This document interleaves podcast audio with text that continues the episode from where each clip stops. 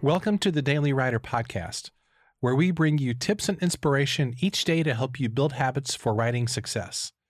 For more resources, including your free Daily Writer Starter Kit, visit dailywriterlife.com.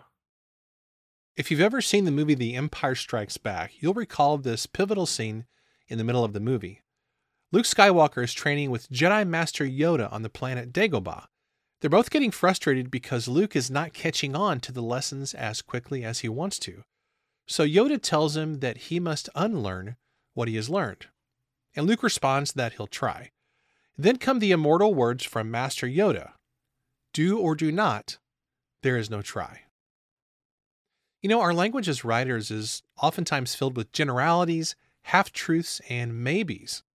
We say things like, "I'll try to get that blog post done," "Maybe I'll write a book this year," or "If I have time, I'll squeeze it in."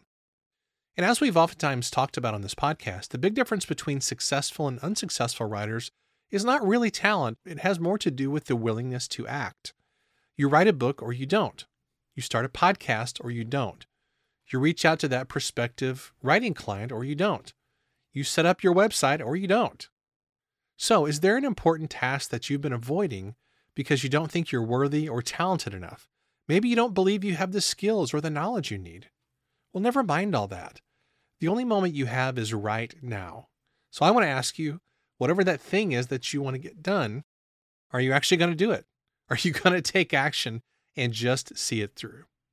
Remember what Yoda said, "Do or do not, there is no try."